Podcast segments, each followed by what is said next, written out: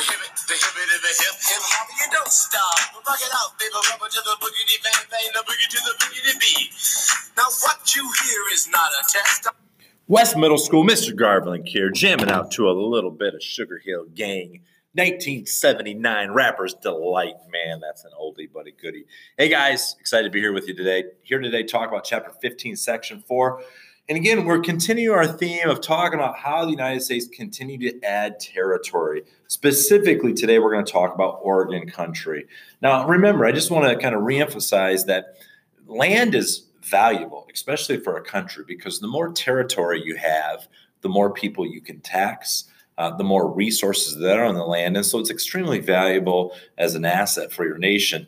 Now, the more territory you have, it becomes more problematic because for any piece of territory land you have, you need to be able to defend it.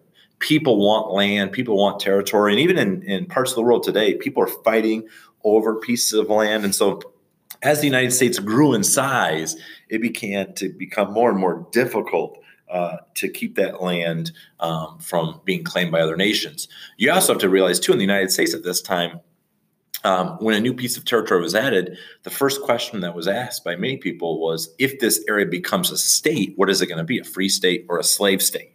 And that continued to add uh, problems uh, for our nation. But back to talking about Oregon uh, territory. Um, first off, discovering Oregon, it was in the northwest corner of the present day United States. And early on, this piece of territory was claimed by actually four different countries the United States, Russia, Spain, uh, and Great Britain. Now, eventually, Spain dropped out as a result of the agreement between the United States and Spain in regards to uh, Florida.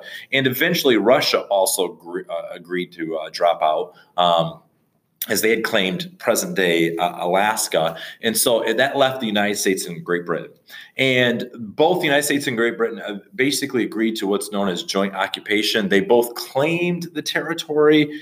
Um, and so at this time, you have to realize in the West, there was very few things that were developed. Uh, there were no major cities, no major towns. And so uh, that area would would be a, a, point of negotiations for both nations.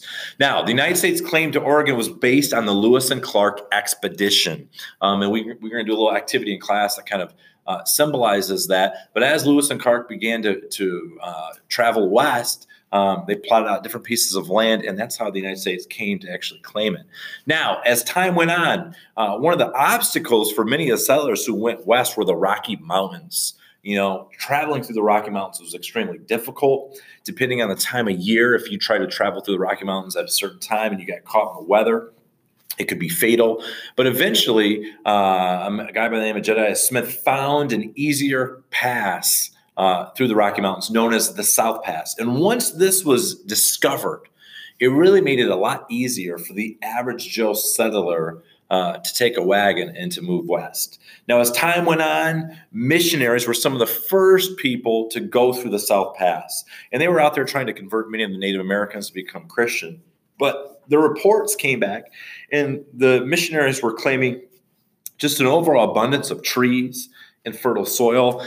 And when people start hearing about lumber, when people start hearing about fertile soil and even gold, it really, really attracts settlers. Um, so rumors of land opportunities really spark large groups of people to take that challenge and to take that uh, uh, take that opportunity to move west in hopes of being able to provide a better family or better opportunity for their family.